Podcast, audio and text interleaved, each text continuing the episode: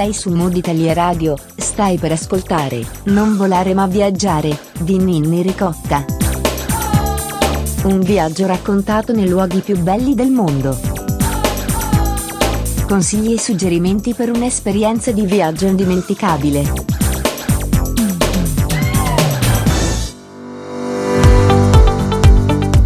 Benvenuti su Mood Italia Radio, io sono Nini Ricotta e questo è l'appuntamento settimanale con Non volare ma viaggiare, il format che ogni settimana ti fa viaggiare con la mente e visitare i luoghi più belli del mondo, accompagnati dal racconto di una guida speciale. Per rendere questo possibile, Non volare ma viaggiare ha intrapreso la collaborazione con l'Associazione Italiana Travel Blogger, un'associazione che nasce con l'intento di valorizzare e tutelare il ruolo del travel blogger l'indirizzo a cui sono raggiungibili è www.travelbloggerinitalia.it.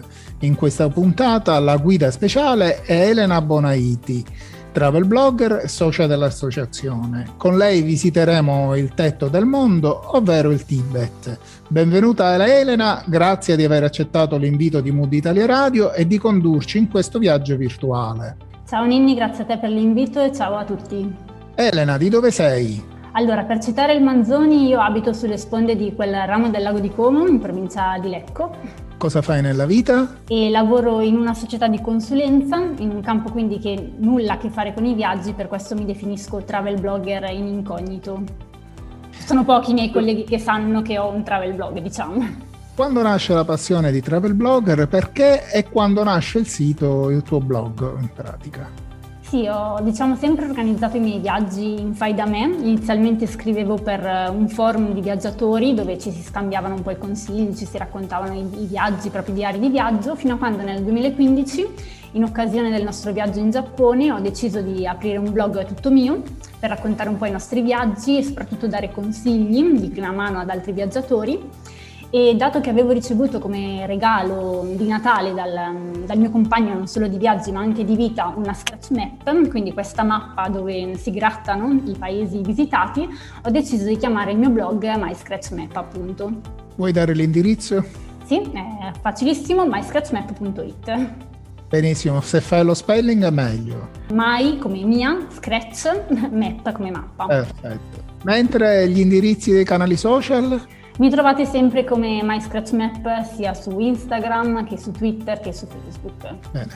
Quale destinazioni hai visitato? Allora, diciamo che eh, in Europa noi abbiamo una um, predilezione eh, particolare per i paesaggi nordici e per le atmosfere british soprattutto. Abbiamo fatto quindi diversi on the road ehm, in Irlanda, in Galles, in Inghilterra tra Cornovaglia, Devon, Dorset, oltre che un viaggio bellissimo in una meta che per fortuna è ancora poco toccata dal turismo di massa, che sono le isole Faroe. Eh, fuori dall'Europa abbiamo visitato il Sudafrica dove abbiamo lasciato un pezzettino di cuore, il Giappone, Israele, il Nepal il Tibet appunto. Eh, con l'America Latina e il Cile avevamo un appuntamento nell'estate 2020 ma poi il, il Covid ha sbaragliato un po' tutto e mm, quindi eh, in questo periodo abbiamo approfittato un po' per andare alla scoperta della nostra bellissima Italia che mh, mm, non ha nulla da invidiare al resto del mondo e c'è solo l'imbarazzo della scelta di cosa vedere. Quanto tempo dedichi a fare la travel blogger durante no, l'anno? Ma abbastanza, abbastanza. Diciamo un impegno settimanale costante di qualche ora al giorno per, per, scrivere i contenuti. Ci tengo ad essere precisa, a farli bene, anche tutta la parte un po' di editing fotografico ci tengo, è una, è una passione, quindi lo faccio volentieri.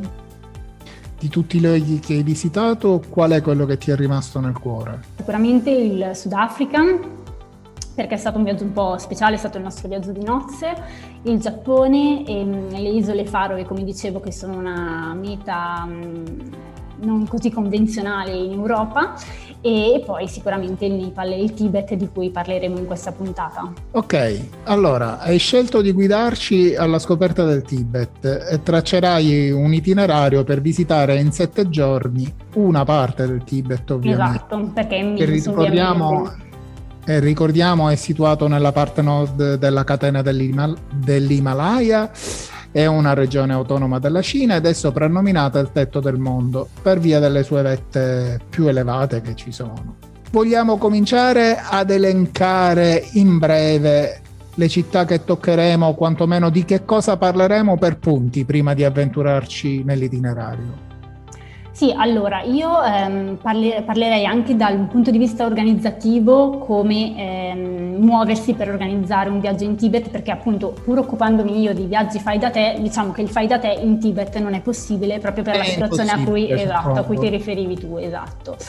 Sì, e, sì. e, poi appunto ehm, snoccioleremo un po' l'itinerario partendo da Lhasa eh, che è appunto la città più importante del Tibet, la capitale del Tibet, percorreremo eh, quella che è ehm, chiamata la strada dell'amicizia verso il Nepal, toccando le città di mm, Gyanse, Shigatse, il campo base dell'Everest dal lato tibetano, Kirung, per avvicinarci così alla frontiera con, con il Nepal, da cui eh, io ho scelto di rientrare. Quindi abbiamo fatto un overland volando su Lhasa dal Nepal e rientrando poi via terra sempre in Nepal. Prima di iniziare a parlare della visita, di avventurarci in questo itinerario, ricordo ai nostri ascoltatori che siamo su Mood Italia Radio, la web radio libera che si ascolta esclusivamente all'indirizzo www.mooditaliaradio.it. Io sono Nini Ricotta e state ascoltando la trasmissione Non volare ma viaggiare. Ospite della trasmissione, o meglio guida speciale della puntata, Elena Bonaiti e stiamo virtualmente visitando il Tibet. Elena, mettiamoci in cammino e iniziamo il viaggio. Iniziamo. Allora, per entrare in Tibet dal Nepal mh, mm, bisogna considerare eh, di fermarsi sul suolo nepalese per almeno tre giorni lavorativi. Questi tre giorni sono il tempo necessario che servono all'agenzia eh, cinese a cui bisogna per forza appoggiarsi per sbrigare le pratiche di ottenimento del visto cinese che costa 90 dollari, che è normalmente incluso nel pacchetto dell'agenzia. Dico, ricordiamo, ricordiamo, che in Nepal o quantomeno in Tibet non si può eh, entrare con un'agenzia normale o, fa, o avventurarsi il cosiddetto viaggio fai da te perché sia per il clima politico che c'è, quindi non è possibile, bisogna per forza pianificare, appoggiarsi e ricevere un milione di autorizzazioni di per muoversi. esatto, esatto. E, ehm, a fianco del visto, come ricordava appunto Ninni, ehm, si riceveranno due documenti molto importanti da cui non bisogna assolutamente separarsene, che sono il Travel Tibet Bureau Permit eh, che è da presentare sia all'ingresso eh, in Tibet che all'uscita del Tibet, nonché quello che viene chiamato Public Security Bureau Permit, che serve a superare tutta una serie di checkpoint che incontrerete in continuazione lungo la strada appunto che da Lhasa porta ehm, in Nepal. Questo perché appunto per via della situazione politica e della... Mh, mm, diciamo, del controllo cinese molto forte sul territorio tibetano che ehm, lo vedrete comunque eh, esercita un forte controllo, ogni mh, mm, tot chilometri ci sono questi checkpoint dove bisogna presentare i documenti ufficiali. Ehm, quindi l'agenzia su cui vi appoggerete, or- oltre ad occuparsi di tutta questa parte più eh, burocratica documentale, vi metterà a disposizione anche un driver quindi vi muoverete con non i vostri mezzi ma appunto un pulmino con, con un autista e soprattutto una guida tibetana che eh, si interfaccerà al posto vostro con, tutti, con, tutte le persone che incontrerete ai vari checkpoint piuttosto che per entrare a visitare il Potala, i vari monasteri, perché la lingua inglese è poco diffusa in Tibet e quindi risulterebbe anche difficile comunicare senza l'intermediazione di una guida. Tra l'altro ricordiamo che la situazione politica è talmente diciamo più o meno drammatica, esatto. eh, che il capo politico, il capo spirituale, l'attuale Dalai Lama, Tenzin Gyatso, sì, esatto. è, è dovuto andare in esilio. Esatto, è scappato in India. Esatto. È scappato via e vive in India. Esatto, esatto, vive in India. Una situazione davvero, davvero grave. Sì, diciamo che questa, questa um, situazione un po' di oppressione eh, cinese sul popolo tibetano, sulla cultura tibetana è anche abbastanza palpabile, tanto che ehm, in tutto il Tibet si vedono soltanto bandiere cinesi, la bandiera tibetana è vietata e anzi se ehm, un tibetano viene sorpreso con la propria bandiera corre davvero il rischio di essere arrestato e di finire in prigione.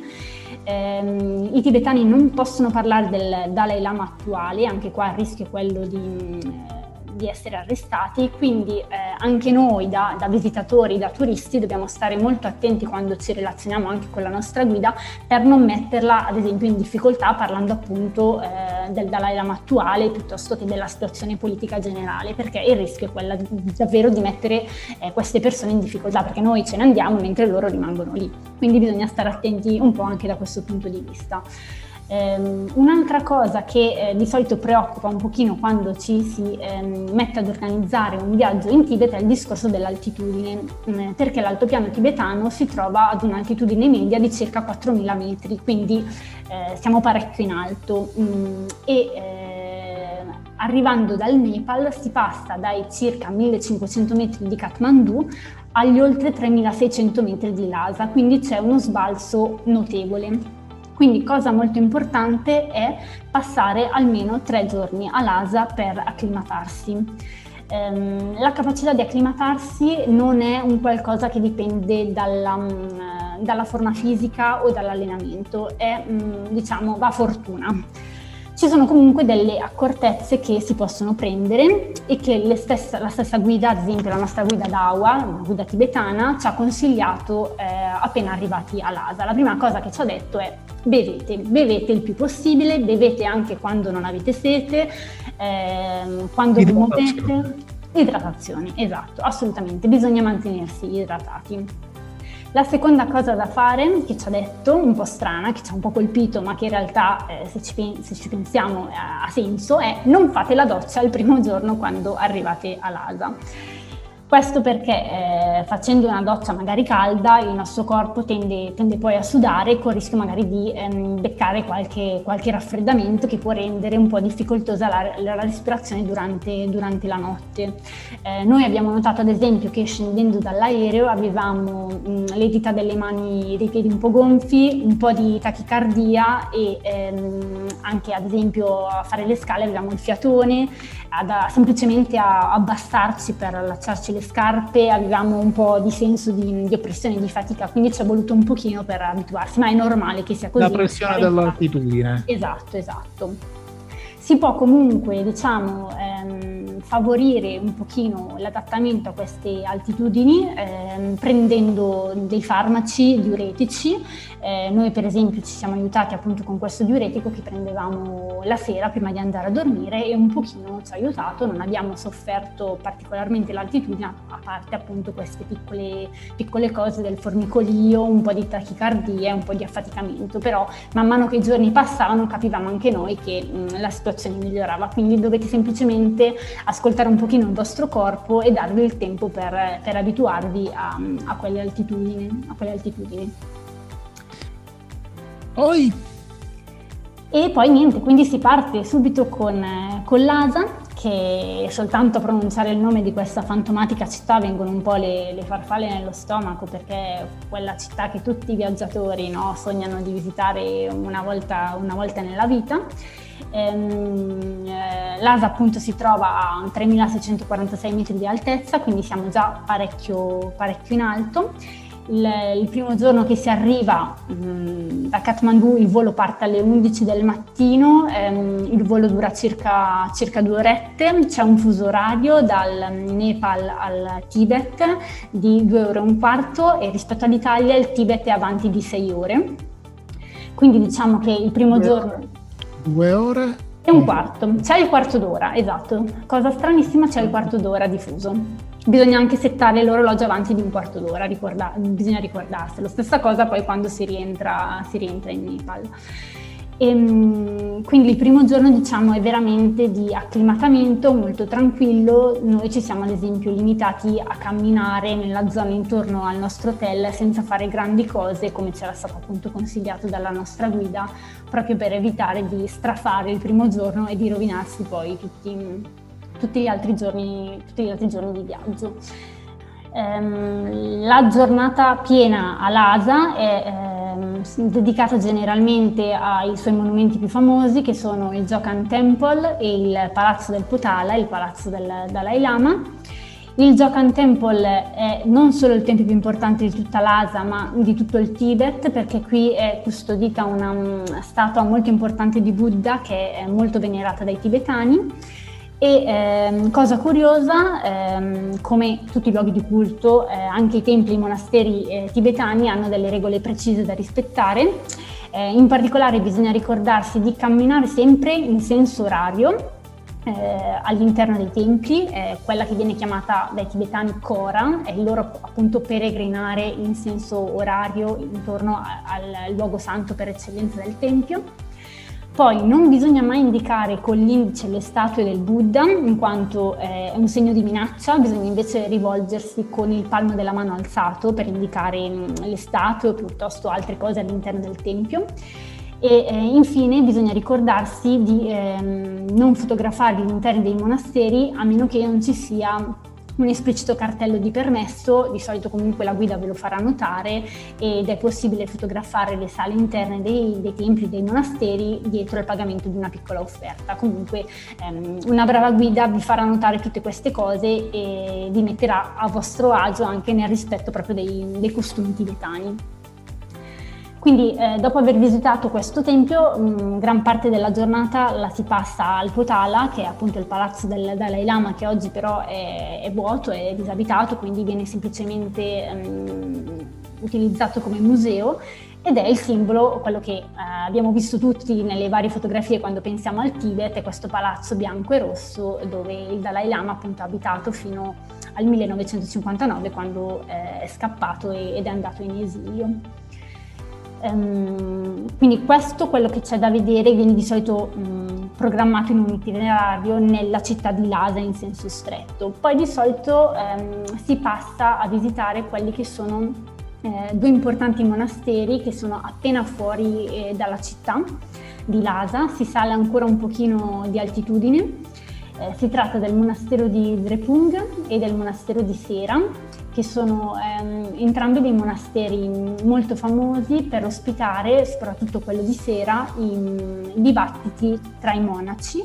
Eh, sono delle vere e proprie mh, sfide eh, a colpi di domande e risposte i vari monaci infatti si interrogano eh, teologicamente, quindi si fanno appunto le domande su tutta la religione buddista, eh, quasi danzando. Un monaco, eh, che è quello interrogato, rimane seduto, mentre il, mm, il, monaco che interroga sta in piedi e a schiocchi di dita e di mani inter- interroga il, mm, il monaco seduto che appunto deve rispondere ed è molto particolare, sembra veramente di assistere ad una danza ed è un un'usanza che viene un po' fatta anche a, a, favore dei turisti che possono assistere ovviamente senza disturbare ed è molto, molto bello. Ci sarà un silenzio da parte dei turisti assoluto, suppongo. Sì, sì, sì, sì, si rimane veramente incantati a vedere questa, appunto, questa che è una, un misto tra una danza e una lotta appunto a colpi di, di domande e risposte. È molto, molto suggestivo. Andiamo avanti. Ehm, diciamo che eh, i tre giorni a Lhasa si sviluppano così. Eh, il quarto giorno eh, noi abbiamo iniziato quello che è il vero e proprio overland in Tibet, ehm, partendo quindi con il nostro pulmino, con la nostra guida, eh, facendo delle eh, soste panoramiche prima poi di arrivare alle due città di Yanse e Shigatse. Eh, una delle soste panoramiche più suggestive eh, che, che, si fa, eh, che, si fanno è um, quella che permette di ammirare dall'alto il lago Yamdrok, che è uno dei quattro laghi sacri del Tibet, che tra l'altro ha un legame molto particolare con la ricerca dell'anima reincarnata del Dalai Lama perché appunto sapete che quando il Dalai Lama muore, eh, gli altri monaci anziani mh, mm, che sono responsabili della ricerca della sua reincarnazione eh, si riuniscono appunto per andare a trovare, a ritrovare, diciamo, perché appunto loro credono nella reincarnazione dell'anima, il Dalai Lama. E proprio mh, mm, per trovare eh, l'anima reincarnata del Dalai Lama, loro si riuniscono ehm, attorno al lago Yandrok per pregare e gettano nel lago tutta una serie di oggetti sacri e eh, sulla base dei riflessi, delle increspature che si creano nell'acqua, loro riescono a individuare il luogo in cui eh, cercare il Dalai Lama reincar- reincarnato. Quindi il lago Yandrok non solo è bellissimo per i suoi colori, eh, davvero delle acque turchesi, e questo qua è anche il significato tibetano del suo nome, ma ha anche una valenza ehm, molto importante per la cultura tibetana. Ehm, durante il viaggio verso Gyanse si raggiunge poi una delle quote più alte del viaggio in Tibet, che è il passo di Karola, a 5.050 metri di altitudine, quindi si sale parecchio dai 3.600 di Lhasa ai 5.050 metri di altitudine eh, qui si trova un bellissimo ghiacciaio e una stupa tibetana che appunto è tutta decorata con banderine, banderine di preghiera tibetana, che, tibetane che appunto simboleggiano proprio la devozione dei tibetani anche verso gli elementi naturali come il ghiacciaio. E poi si scende piano piano di altitudine fino ad arrivare a Gyanse dove si trova un altro importante monastero che è quello di Pelkor Choden e ehm, ci si abbassa ulteriormente fino ad arrivare poi ai 3840 metri circa di Shigazze, dove anche qui si visita un altro importante monastero che è legato ad un'altra figura eh, tibetana importante che è quella del Panchem Lama, che è la seconda carica religiosa eh, più importante dopo il Dalai Lama stesso. E, ehm, a Shigazze tra l'altro c'è um, un monumento molto particolare che viene chiamato Mini Potala. È un palazzo che assomiglia in tutto per tutto al Potala di Lhasa, tranne per le dimensioni che sono molto più ridotte. Eh, Dawa, la nostra guida, ci aveva raccontato la leggenda secondo cui un, un signorotto locale, dopo essersi recato in pellegrinaggio a Lhasa, restò talmente impressionato dal, dal Potala a Lhasa che eh, lo riprodusse sull'unica cosa che aveva a disposizione in quel momento per scrivere, che era una carota. Una volta tornato a Shigazze però, molto lontana Shigazze da, da Lhasa, figuriamoci, fatta in macchina, figuriamoci fatta secoli fa quando venne costruito questo mini potala, la carota si era raggrinzita e ristretta e quindi le dimensioni non erano più simili a quelle originarie le proporzioni non erano più simili a quelle originali del potala e quindi ecco spiegato il motivo di quello che viene chiamato mini potala, che anche lì però a Shikatse è vuoto e mm, non è visitabile al momento dal, dall'interno. Queste sono le tre città più importanti del Tibet, quindi Lhasa, Gyanse e Shikatse. Abbiamo visitato in totale quattro giorni? Sì, esatto, quattro giorni, sì. Andiamo al quinto giorno. Il quinto giorno è sicuramente eh, quello, quella tappa eh, che si attende di più da un viaggio in Tibet, che è l'incontro con, con l'Everest. Eh, quindi ehm, si superano vari checkpoint perché come dicevo prima ci stiamo sempre di più avvicinando al Nepal e mh, proprio anche per una questione di controllo della popolazione locale più ci si avvicina alla frontiera più i controlli sono più serrati per evitare che dei tibetani ehm, scappino in, in Nepal ehm, quindi superati tutta una serie di vari checkpoint, ehm, si arriva in quello che è il Komolangma National Park. Komolangma che è l'Everest, perché tutti noi lo conosciamo come Everest, ma il nome tibetano del, dell'Everest è in realtà Komolangma che significa uh, Dea Madre dell'Universo, a significare proprio um, la venerazione che i tibetani hanno per, per, questa montagna, che non la vedono semplicemente come una montagna da scalare come la possiamo vedere noi occidentali. Quindi eh, entrati nel, nel, parco nazionale si inizia a intravedere l'orizzonte, proprio l'immensità della catena himalayana e eh, man mano che si percorre la strada ci si avvicina sempre di più ehm, al monte Everest, una strada questa eh, particolarmente dissestata, con continui su e giù, passi da valicare, quindi anche una tappa molto faticosa dal punto di vista, dal punto di vista fisico fino ad arrivare a quello che è um, un punto di, osservazione molto privilegiato su ben 5 dei 14.000 della catena himalayana con l'Everest proprio che svetta in tutta la sua um, maestosità. Um, Scusa, se... dobbiamo ricordare che mh, mm, prima si poteva raggiungere con esatto, i propri esatto. mezzi eh, esatto, esatto, infatti ci, stavo, ci, stavo, arrivando. Eh, ehm, praticamente, scusa. No, tranquillo, figurati, figurati. Eh, dal primo maggio 2019, tra l'altro proprio dal giorno in cui noi siamo arrivati, proprio la, la sfortuna, no, in realtà no, perché è una cosa positiva, dal primo maggio 2019 non è più possibile arrivare al campo base mh, dell'Everest con i propri mezzi, ma una ventina di chilometri prima eh, bisogna appunto parcheggiare e mh, salire su questi mh, bus elettrici eh, quindi mh, sicuramente una cosa positiva per tutelare il, il parco nazionale e mh, si percorrono gli ultimi 20 km con questi bus e si arriva al campo base ehm, lato tibetano. Eh, bisogna dire che si tratta del campo base turistico, non quello alpinistico che si trova ancora più avanti e che non è possibile raggiungere e che non, non si riesce nemmeno a vedere, quindi non immaginate quindi tende colorate non ne possiamo non vedere. Vede. No, neanche, no, neanche col binocolo non si vede, però l'Everest si vede bene e bello uguale. Tra l'altro, ehm, cosa curiosa, i campi basi sono, sono, due dell'Everest perché c'è il versante tibetano che è a, c- a circa 5200 metri di altezza e il campo base dal lato nepalese che invece è un po' più in alto, a 5364 metri di altitudine. Quello invece non può essere raggiunto in macchina, ma bisogna guadagnarselo facendo proprio un vero trekking di circa 10-12 giorni partendo dal, dall'aeroporto di Dukla in Nepal. Eh, quindi diciamo che sicuramente raggiungere il campo base dal lato eh, tibetano è più facile perché ci si arriva praticamente eh, con i mezzi non motorizzati. Esatto, si arriva sotto perché, i cinesi hanno costruito questa carrozzabile che li arriva sotto.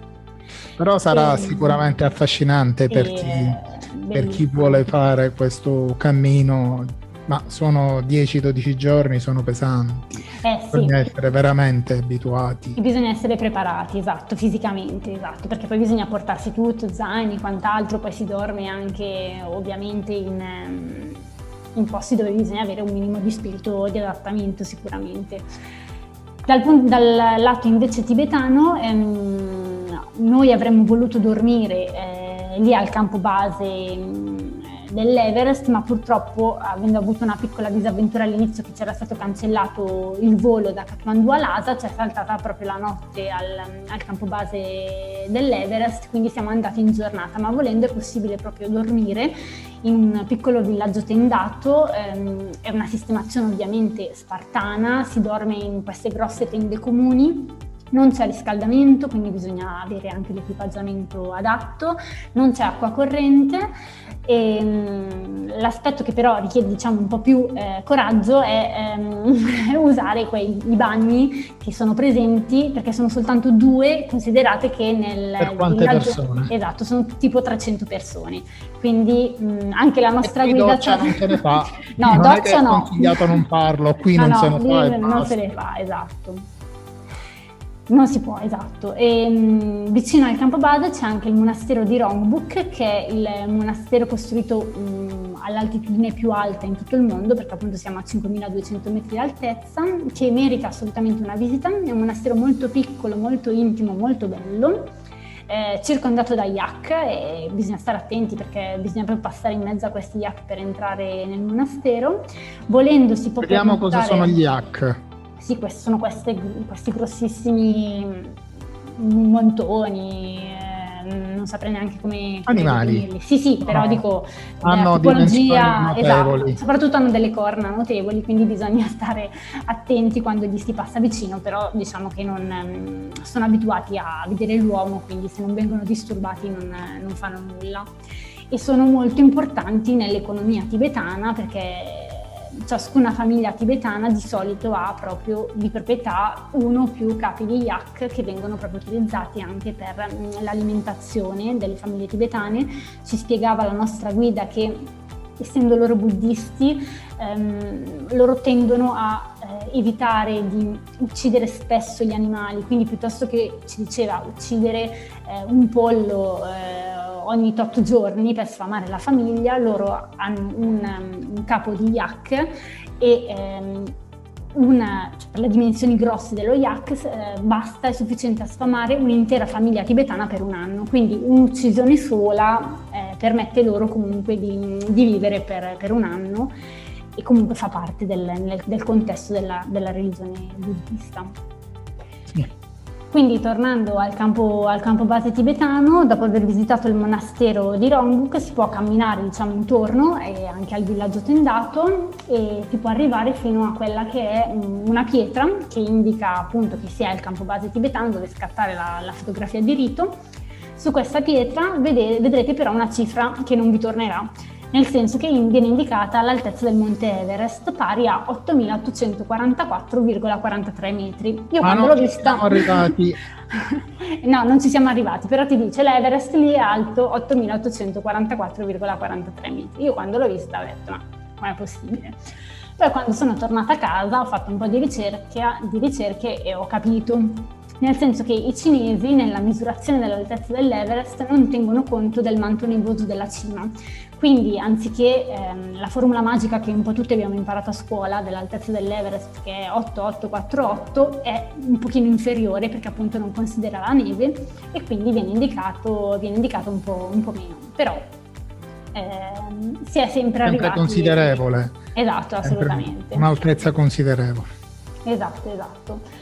E, ehm, quindi noi in realtà non ci siamo poi fermati a dormire al campo base, ma abbiamo dovuto fare tutta la strada a ritroso e siamo ritornati a, a dormire ancora praticamente a Scigazza e abbiamo fatto la strada a ritroso. Se voi invece potete, eh, sicuramente il dormire al campo base dell'Everest, vedere il tramonto e l'alba, soprattutto immagino all'Everest, deve, sull'Everest deve essere qualcosa di speciale, qualcosa di, di meraviglioso uno spettacolo della natura. Eh sì, assolutamente. Immagino il cielo stellato che si, che si vede lì deve essere qualcosa che, che, lascia a bocca aperta. Ovviamente se si è mm, fortunati con, con, il meteo. Ecco, magari Nini dopo torniamo sul discorso quando andare in Tibet dal punto di sì, vista sì, eh, del... arriviamo dopo. Esatto, finiamo l'itinerario.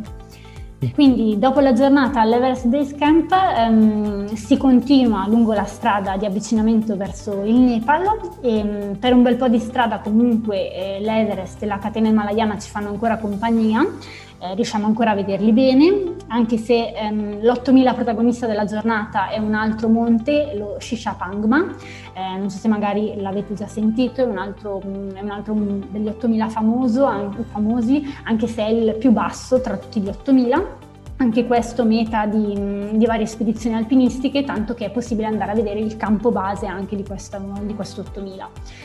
E, ehm, si esce poi dal, dal, National Park dell'Everest e mh, mm, improvvisamente si vede il paesaggio cambiare completamente, si vedono fiumi, cascate, anche delle pinete verdissime, quindi eh, un paesaggio quasi alpino potremmo dire a cui noi siamo, siamo più abituati, soprattutto eh, appunto magari eh, noi del nord Italia siamo più abituati.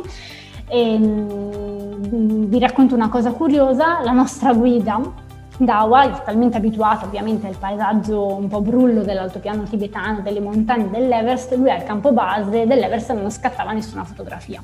Appena invece il paesaggio è cambiato e quindi si vedevano alberi, fiumi, cascate, lui era un continuo a scattare foto, fare video, perché per lui era veramente una cosa mm, un po' inusuale. Quindi ci diceva proprio che scattava quelle fotografie per mandarle alla, alla sua famiglia che era rimasta era di Lhasa, quindi, quindi lontana e non abituata a quei tipi a quei tipi di, di scenari. No? Di panorami. Esatto.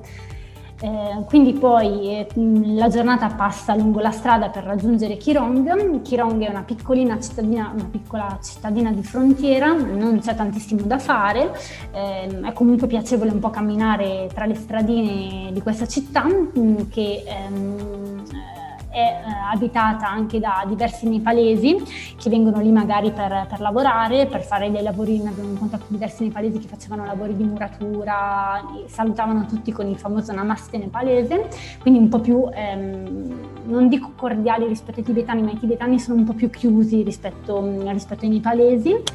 E, um, vale la pena comunque qui visitare un altro piccolo monastero che è quello di Pakba, un monastero piccolino e visto che sei lì eh, vale la pena vederlo. Ricordiamo che Namaste è una forma di saluto. Di salute, che esatto, accompagna, esatto. che poi eh, credo che sia ogni sorriso che incontrerete, cioè ogni persona che, che si incontra, si uniscono le mani. Eh, si cenno della testa namaste. e si dice Namaste che vuol dire saluto il Dio saluto che c'è in te. Esatto. esatto, esatto. Sì, appunto perché ehm, una cosa curiosa è ehm, che specialmente ehm, i turisti occidentali, quindi i contratti occidentali, eh, destano un po' la curiosità e l'attenzione, no? soprattutto dei, dei, tibetani che non sono abituati a vedere quel, tanto quel tipo di turismo quanto il turismo ovviamente cinese, che hanno tratti anche fisici più simili a loro. E a me è capitato, appunto, avendo magari un po' i capelli chiari, gli occhi chiari, che spesse volte mi fermassero per strada per chiedermi una fotografia piuttosto che mh, di fare un video o ancora tanti un po' timidi invece lo facevano di nascosto, ci filmavano perché appunto non sono abituati a, a questo genere di tratti, di tratti somatici. No? E quindi vabbè, è una cosa, una, cosa un partico- una cosa, un po particolare. Vi sentirete un po' delle, delle star per, per sette, giorni, sette giorni in Tibet. E l'ultimo giorno invece è praticamente tutto dedicato all'attraversamento della frontiera al trasferimento in Nepal se come noi decidete quindi di eh, rientrare in Nepal via terra.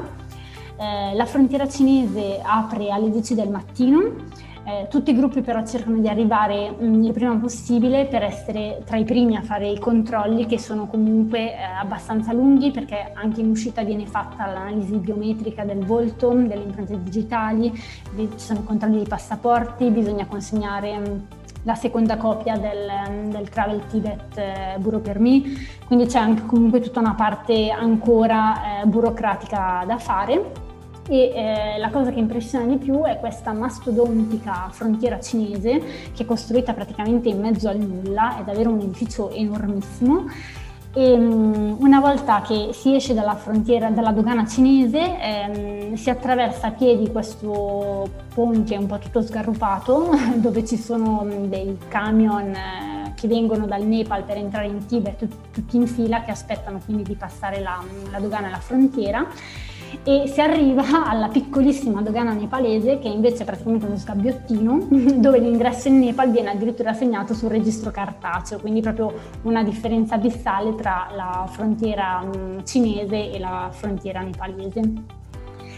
E, mm, e finisce così il nostro, il nostro viaggio in Tibet, insomma. Prima di continuare, eh, ricordiamo che stiamo visitando il Tibet eh, insieme a Elena Bonaiti eh, che siamo su Moditale Radio, che è la web radio libera che si ascolta all'indirizzo www.moditaliaradio.it, che io sono Nini Ricotta e state ascoltando la trasmissione Non volare ma viaggiare. Continuando, Elena, una cosa importante. Eh, nel momento in cui uno arriva in Tibet o decide di andare in Tibet, cosa portare nel proprio bagaglio? Allora, sicuramente bisogna avere un bagaglio eh, misto, nel senso che noi siamo stati in Tibet tra eh, aprile e maggio, uno dei per- periodi migliori per visitare il Tibet in quanto a, a, visibilità, insieme a settembre e ottobre, che sono un po' eh, i periodi migliori. Noi all'ASA durante il giorno ehm, andavamo in giro tranquillamente con una maglietta a maniche corte perché comunque il sole a quelle altitudini lo senti che, che picchia, che, che, è bello forte, bello caldo, il cielo era terzo, si stava molto bene. Ovviamente più però si saliva di altitudine e poi ovviamente la sera mh, mm, bisognava avere anche dell'abbigliamento pesante e al campo base dell'Everest avevamo giacca tecnica, berretta, guanti, pantaloni tecnici quindi bisogna avere sicuramente un, un, bagaglio misto di cose un po' più leggere, ma anche di cose, di cose pesanti. Quanti bagagli hai fatto per te? No, no, no, uno zaino, un borsone zaino, perché anche perché appunto su e giù dal piumino, metti su, metti, metti su, metti giù, bisogna essere pratici e maneggevoli, quindi sì, un borsone zaino sui 25 kg può andare più che bene, poi appunto dovendo poi attraversare anche a piedi la frontiera si è rivelata la, la, scelta migliore, messo in spalla, pronti via, senza il trolle che sarebbe stato un po' difficoltoso e fastidioso.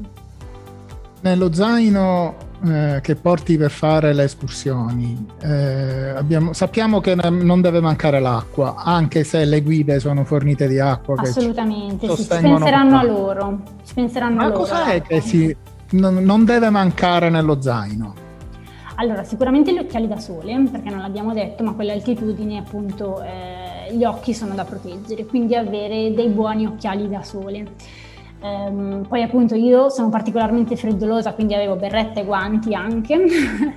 per forza, poi pile, pailetti da mettere e togliere, bisogna comunque vestirsi a strati, quindi nello zaino è meglio avere delle cose in più che se si ha freddo si possono mettere, se si ha caldo si tolgono e si mettono, si mettono via nello zaino. Um, non so se lo sapete, per quanto riguarda il discorso guide cartacee sul um, web si leggono un po' uh, questi miti. Per quanto riguarda la Lonely Planet cartacea, uh, spesso si legge che alla frontiera uh, o all'aeroporto di Lhasa, se viene scoperta nella valigia, viene presa dai cinesi e buttata, no? Perché appunto per tutta una questione politica, no? In realtà eh, noi abbiamo conosciuto due ragazzi che avevano, italiani, che avevano la guida cartacea e non gli è stata requisita, quindi in realtà se volete potete portarla perché l'idea no. sempre che in Cina, essendo un sistema sì, esatto, un autoritario, esatto. non, si deve, non, si deve, conoscere che cosa c'è fuori dal territorio. Non far che, cosa scrivono, che cosa scrivono che di cosa male gli altri su di te, no? Esatto, quindi... Sì, sì. Eh, sicuramente abbiamo avuto eh, difficoltà ad accedere a, a, Google perché ovviamente il Great Firewall cinese impedisce l'accesso a Google, quindi loro hanno il loro motore di ricerca. Eh, potete scaricarvi prima di partire una VPN eh, per comunque aggirare il blocco cinese eh, di internet mh, mm, oppure potete fare come abbiamo fatto noi sette giorni di detox completo dal, dal mondo internet mondo social e, e, via. Allora questa disintossicazione dal mondo social comunque suppongo anche dai dispositivi portatili esatto. eh, ti ha portato a prendere gli appunti di viaggio come? Ma allora, solitamente o uso le note del telefono, quindi semplicemente usato per, per scrivere sulle note, eh, ma ho anche di solito un, un notes eh, con carta e penna dove, dove scrivo e, e, mi annoto le cose, però a seconda di uno come, come preferisce. Dove dormire? Allora, il discorso di dove dormire... Di, non stiamo parlando di eh, di hotel. Sì, di... Sì, sì. Parliamo, parliamo in generale, si può fare il fai da te per dormire? No. Allora, nel senso che quando voi vi metterete in contatto con eh, un'agenzia, loro vi diranno, eh, che ti, vi chiederanno che tipo di sistemazione volete, stare su una sistemazione basic, stare su una sistemazione intermedia e una sistemazione, diciamo, ehm, luxury piuttosto che un po' più, più alta. No? Noi abbiamo dormito in hotel di categoria media, cioè per evitare, quindi siamo stati un po' nel mezzo per evitare le bettole, ma anche per... Eh, non prendere sistemazioni troppo lussuose, perché vabbè, uno non è che va in Tibet a cercare il lusso, mi viene da dire.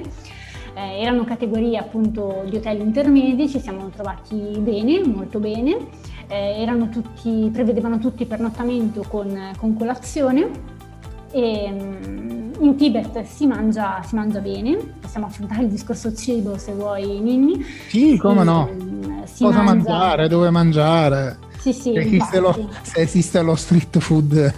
allora, street food non l'abbiamo, non l'abbiamo, incrociato, ci sono però un sacco di, di posticini tibetani. Noi abbiamo chiesto espressamente alla nostra guida, quando ci riaccompagnava in hotel, perché appunto abbiamo finito il giro con lui, di indicarci dei posti tibetani dove mangiare, perché comunque volevamo contribuire un pochino all'economia tibetana, quindi eh, non andare magari nei locali cinesi che ovviamente stanno eh, spopolando e hanno anche degli incentivi per aprire in Tibet, volevamo proprio dare un po' anche un sostegno alla popolazione tibetana.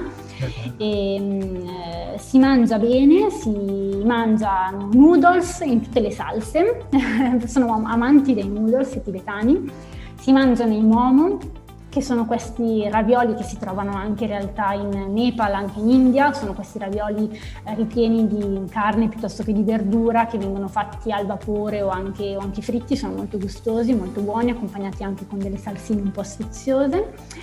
Mangiano ovviamente anche il riso saltato sempre con carne e verdura, carne di yak la si trova nei ristoranti tibetani, noi l'abbiamo provata eh, uno una yak volta. è circa 300 kg, quindi sì, a sì, esatto. le Però diciamo è una carne un po' legnosa, un po', un po dura, non... noi l'abbiamo provata perché giustamente si era lì e sa bisognava provarla, però vabbè, non, non ci ha entusiasmato particolarmente. Una cosa curiosa invece che loro hanno, che è un po' simile al nostro rito del caffè, è un, um, appunto una sorta di appuntamento, un rito conviviale anche per loro, bere lo sweet tea, che è questo mix di tè nero, eh, zucchero e latte di yak. Eh, loro si prendono proprio dei, dei bibitoni giganti e poi se le versano in mini bicchierini è un sapore un po' particolare quello del, del latte di yak. Mm, io non ho ancora capito se mi sia piaciuto o no, devo dire la verità. È un sapore un, un po' particolare abbastanza forte, esatto. Più che altro anche l'odore forte. Per esempio mh, nei templi e nei monasteri loro hanno queste candele, queste lampade ehm, fatte proprio col burro di yak che viene acceso e ha questo odore veramente acre, penetrante, che è un odore che mh, se lo sentite da quel giorno associerete per sempre, per sempre al Tibet. È un odore davvero davvero particolare. E poi ritrovarselo nel tè diciamo che è un po'... è un po' spiazzante, un po' disarmante. Ma è in tutta la giornata o c'è un orario come in Inghilterra c'è il tè? De, Ma delle... Eh, in realtà eh, la nostra guida ci ha portato, per esempio, il secondo giorno all'Asa, dopo che avevamo visitato il Jokan Temple, ci ha portato in un caffè tibetano, che io lo chiamo caffè, ma in realtà servivano soltanto questo tè, e ce l'ha offerto lui.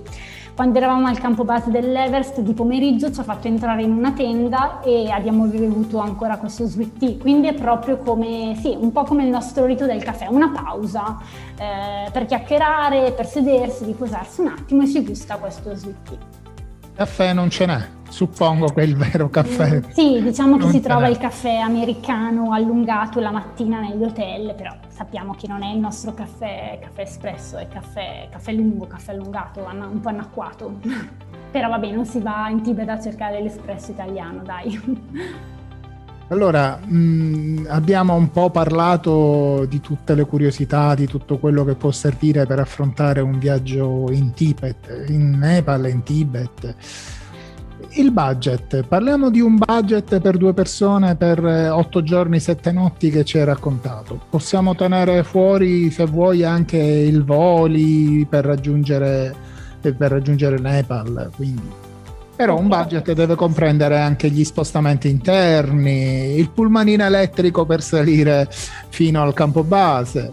Sì, sì, certo. Allora, considerate che comunque nel pacchetto dell'agenzia eh, di solito è tutto compreso, quindi visti eh, gli hotel con colazione, il pulmino con driver, i rifornimenti, la guida tibetana, gli ingressi ai, ai monasteri, ai templi, di solito è tutto compreso, quindi eh, in quel pacchetto voi trovate di tutto. Sicuramente quello in Tibet non è un viaggio low cost, mm, si può eh, risparmiare qualcosina magari aggregandosi a gruppi un po' più grandi. Noi per esempio eravamo soltanto mm, io e mio marito, eh, il nostro gruppo eravamo solo noi due, eh, se ci si aggrega a gruppi più grandi magari qualcosina si può scendere, ma secondo me nemmeno più di tanto.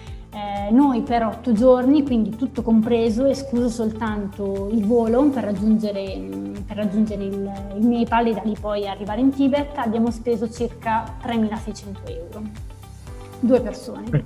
Eh, Quindi siamo sui 1800 a testa.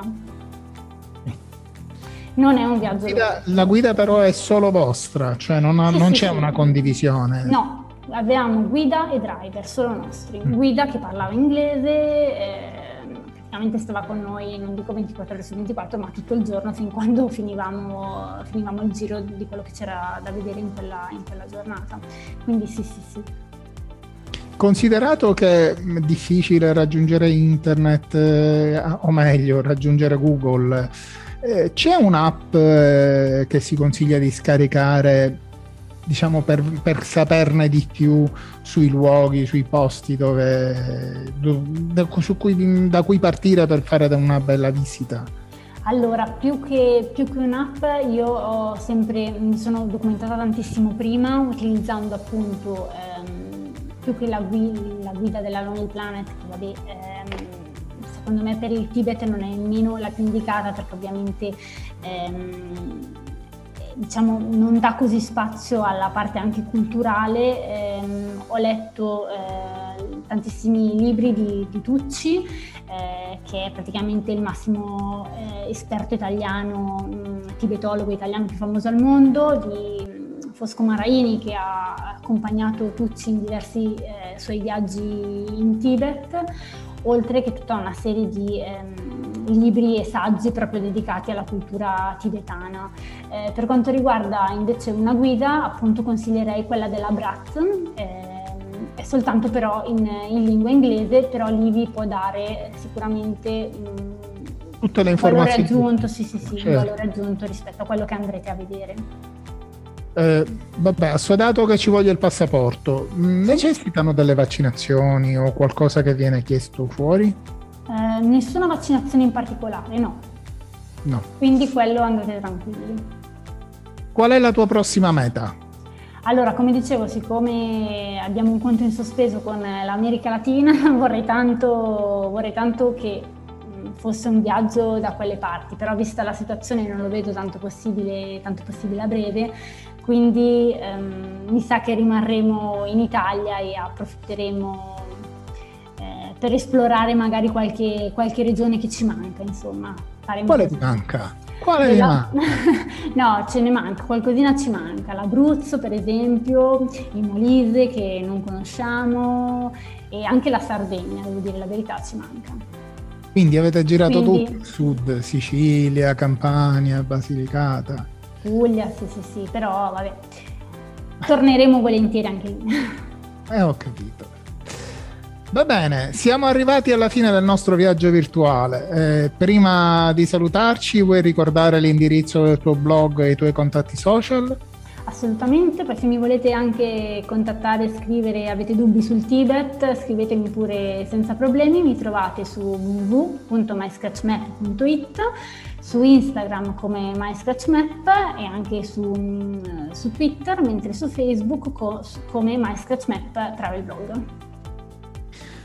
Ringrazio Elena Bonaiti per averci guidato alla scoperta di una parte del Tibet. Ti do appuntamento per un altro racconto di viaggio. Mi raccomando, mm, così dettagliato come hai fatto questo, visiteremo qualche altro luogo. Volentieri, Nino. Grazie mille. Infine vi ricordo che sono Nini Ricotta, il programma che hai ascoltato è Non volare ma viaggiare, realizzato in collaborazione con l'Associazione Italiana Travel Blogger. Eh, visitate il loro sito www.travelbloggeritalia.it eh, per scoprire le attività o se sei un travel blogger per iscriverti all'associazione. Siamo su Mod Italia Radio, la web radio libera con trasmissioni tematiche che trasmette solo musica Creative Commons. Puoi ascoltarci esclusivamente all'indirizzo web eh, www.mooditaliaradio.it. Puoi seguirci sui canali social eh, Facebook e Instagram di Mood Italia Radio. Potete riascoltare le puntate di tutti i programmi sul canale Spotify di Mood Italia Radio ed in particolare eh, quello della trasmissione Non volare volare ma viaggiare. Buona continuazione, restate all'ascolto e un appuntamento alla prossima puntata con una nuova esperienza di viaggio. Ciao!